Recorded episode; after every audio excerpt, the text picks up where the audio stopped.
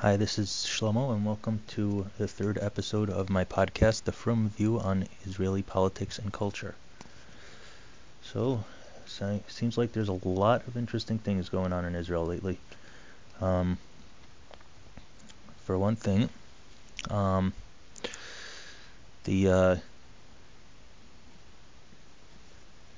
um, a minister from Bahrain and Mike Pompeo from the U.S. are scheduled to meet in Israel with um, with uh, Prime Minister Netanyahu, so that's great. Um, we'll see how that goes. It's going to be on Wednesday, God willing. Um, and uh, so uh, Yaakov Litzman, the um, the housing minister who resigned on over the protest of um, of making a lockdown over uh, over the holiday of Sukkot, um, Haredi minister.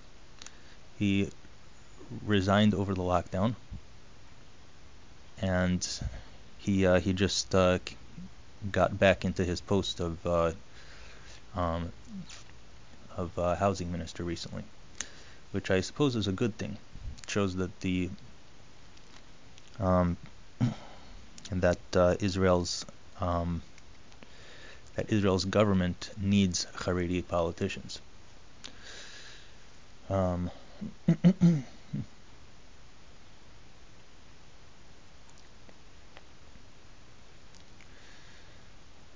and uh, last in the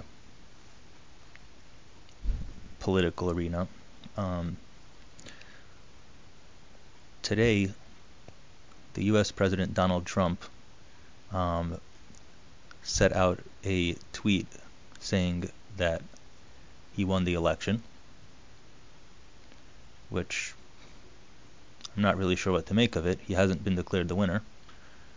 Um, Twitter, of course, disputed it, but then again, Twitter disputes everything Donald Trump says these days especially if it has to do with the election.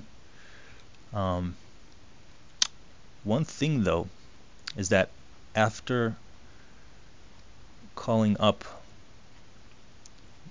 Joe Biden to um, to congratulate him for winning the presidential election, Prime Minister Netanyahu today he said that Joe Biden is the person who is supposed to be the president, uh, um, the president uh, um, in the uh, upcoming term.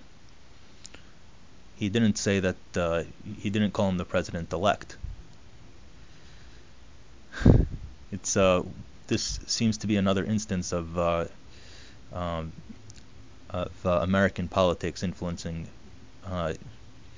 Israeli uh, Israeli policy, or you can even say um, that um,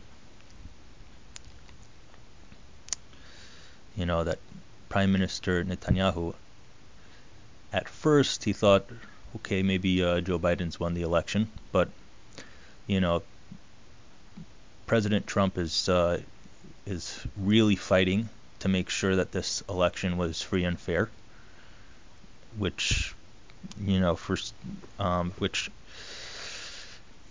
a lot of um, conservative uh, political commentators here in the United States have been pointing out a lot of discrepancies and um, and uh, one of the biggest lawyers for uh, for President Trump, uh, Sidney Powell, she's been uh, saying that there are a lot, a lot of uh, um, of cases of uh, of voter fraud.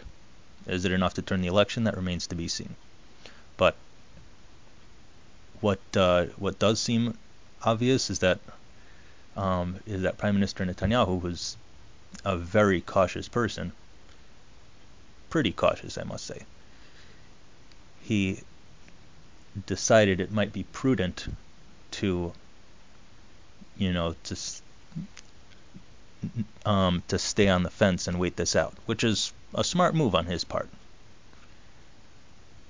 He, if he called um, and congratulated Joe Biden for winning the election, which really is something that the media called, the American media, which, according to American law, the media cannot call elections officially.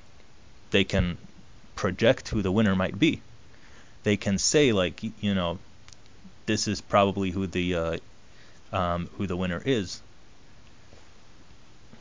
But um, there was a dispute in the year 2000 when uh, George Bush was running against Al Gore. So it's very important, you know, if there's any dispute, not to, uh, um, for sure, for any other country, not to, um, not to get involved with what I suppose is an American matter. Um, so that does it for the uh, for the political arena. In terms of the cultural side of things, um, Israel has an experimental COVID vaccine, which has been administered to 80 people in first stage uh, in first stage testing, and thank God so far there haven't been any um, any negative side effects, any negative symptoms from it. So that's good.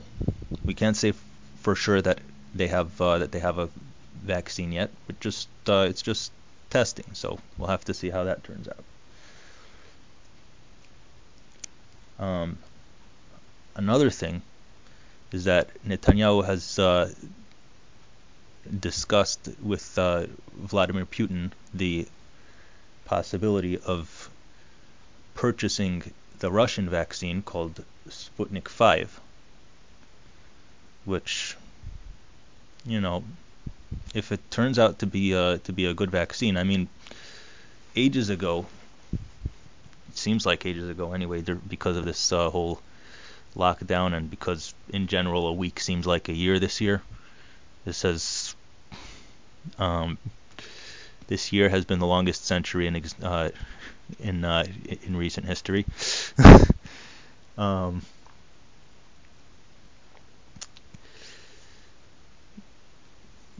a while ago, Russia declared that they had a vaccine long before anyone else did. And nobody even knows if that was like, you know, if that was for real or if it was just a, um, or if it was just a, uh,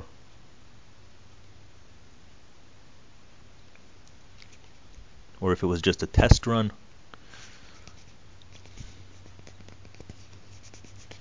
At least I, ha- I haven't heard anything about it since uh, since it was announced, but I suppose that uh, that by now they've for sure gone through all the uh, testing phases and whatnot. Hopefully it works.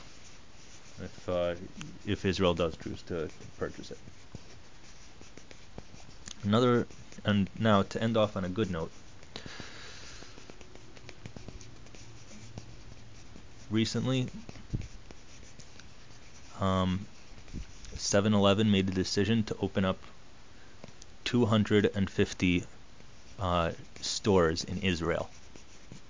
Now, growing up here in uh, here in America, I have fond memories of going to 7-Eleven for Slurpees as a child, and considering that Israel has a very hot climate, and that uh, I cannot imagine that uh, that they'll that they'll sell Slurpees for uh, for more than five shekels there.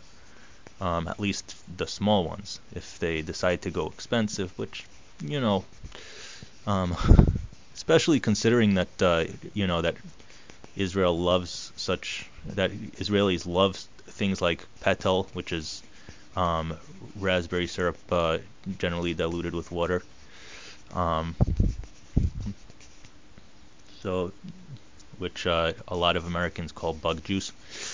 Um, so yeah, um, things like that I'm sure that would uh, that would go really big in Israel. Israelis will probably love it, and I'm really excited that uh, that lots of Israeli kids will get to uh, experience what I have experienced as a child. That's a wonderful thing, and I'm sure they'll uh, and I'm sure they'll make it kosher. A lot of things in Israel are kosher. It, way more than here in the United States, anyway.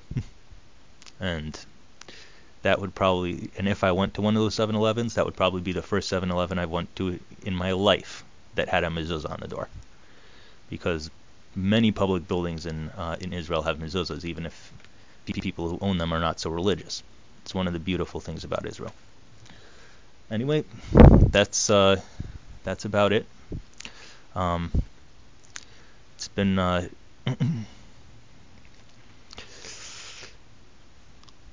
seems like overall um, the whole uh, this recent uh, news cycle has been fairly decent, and I'm looking forward to uh, um, to the next time that uh, um, that we'll talk about this. I'm wishing uh, wishing you all a wonderful week, and hope uh, and hope to catch you again soon.